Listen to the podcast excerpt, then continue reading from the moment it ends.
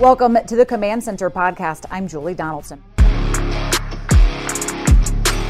It's the first NFC East Division matchup for the Commanders as they welcome the Eagles to FedEx Field on Sunday. London Fletcher and Santana Moss join me to preview Philadelphia.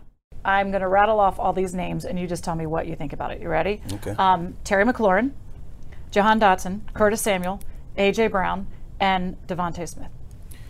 I mean, that's a rec- that's a quarterback's dream to have all those guys. Um, I think on our side, I'm gonna take us because we, we do- you know we, we got to take the burden and go. But um, it'd be great, man, just to you know see those guys go out there and do their thing. I'm I'm, I'm hoping that our receiver corps comes out on top. W- If you're a DB, what are you thinking, knowing that there's so many different playmakers on both sides? It's gonna be it's gonna be tough. You guys, they, they drew the short end of the stick, so to speak, and especially on our end because of Philadelphia's ability to run the ball so well.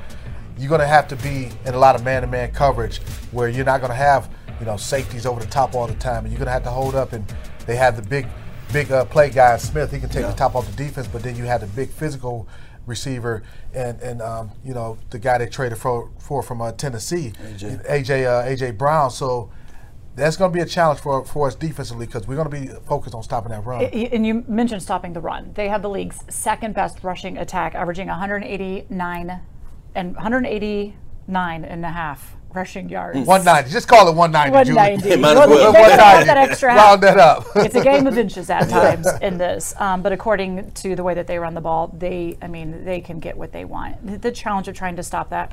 It's a, it's a, it's going to be a great challenge just in stopping Miles Sanders first and foremost. We and especially the way we defended, defended the run in these first two ball games. We're going to have to be better in our run fits, better in you know coming up knowing you know where your gap is, and that gap can move if they're pulling linemen and pulling tight ends, things like that.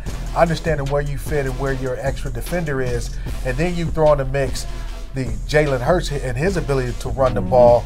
Now you have to account for him as a defense, and that's where the problem lies, and that's why Philadelphia is so difficult to defend when you're stopping the run against them, Tanner. Yeah, that's one of the things that I asked you when I came in. Like, you know, how difficult it is to be a linebacker in this situation, knowing that you have a running back that can be so elusive in the backfield and a quarterback to have to worry about. I remember having those days when we had guys who can do it, but um, I think our team's up for the challenge. You know, got to bring some guys in that box, so those guys on, are going to be on the island on the outside. Chase Roulier goes to the IR, the challenge of replacing him.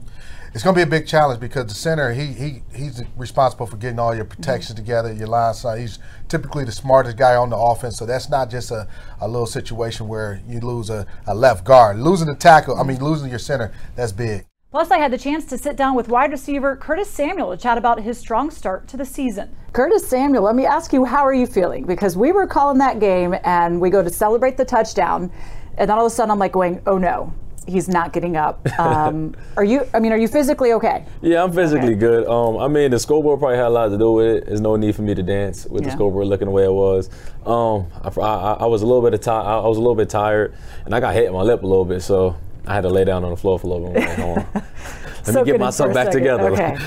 Okay. Uh, well, it's great to see you in the end zone. It's now the second game in a row we've seen that. Um, you haven't been able to do that since 2020. Mm-hmm. Right. It's been a hot minute for you. How does it feel to kind of to be back doing what you know you're capable of and what this team brought you in to do? Um, it feels it feels amazing. You know, um, I'm thankful to be able to score the touchdowns. You know, whenever I get the opportunity, to get the chance. But pretty much it's all about scoring the ball. You know, um, just winning the game. So wh- if, whether I do it, I block for somebody else to do it. That's all it's about. Um, I'm definitely grateful. You know, to be able to keep scoring touchdowns two weeks in a row after everything I've been through last year. But um, I'm just grateful for the opportunities that coach uh, give me. You know, tr- entrusting me to make those types of plays. Opportunities. You said you were tired as well. I mean, they're using you a lot. This is the second straight game as well that you've had at least seven receptions um, in a game. Are you physically feeling that, or is it like is there a different approach and mindset you have to go into the game knowing that they're going to rely on you often and a lot? Um, it's just though it's, it's one of those things where I feel like um, I know I'm gonna touch the ball a lot. You know what I'm saying? That's something that I want. You know, and they trusted me to to make plays when I do touch the ball. My mindset every time I touch the ball, I got to make something happen. You know, um, and I feel like I'm doing that, and it's just about keeping it up.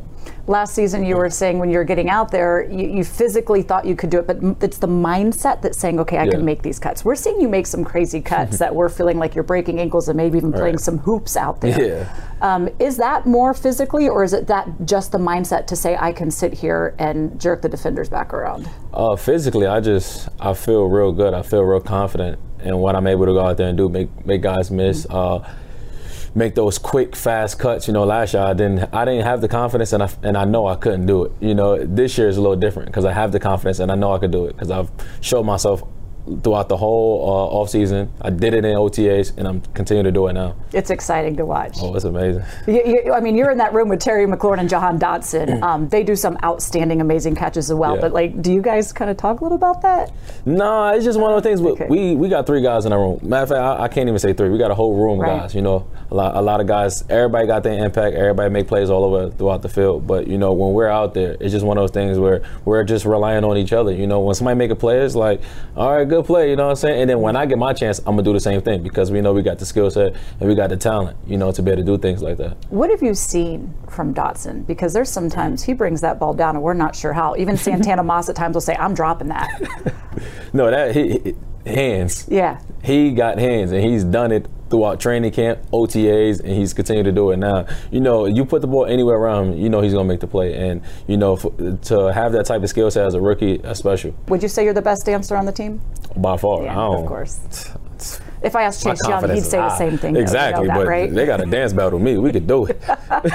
what about between Terry or Jahan as well? Yeah. Terry, they, I ain't gonna lie, I haven't seen Jahan, but I know Terry could dance a little bit. He might not pull it out, but Yeah. Terry got some moves. Yeah, yeah, uh, from you, right? I told him a little bit in college. uh, Curtis, thank you. Thank you so much. You can listen to the full interview on commanders.com. Tune in to Command Center weeknights 5:30 10 p.m. on NBC Sports Washington. You can stream the full episode on YouTube and commanders.com.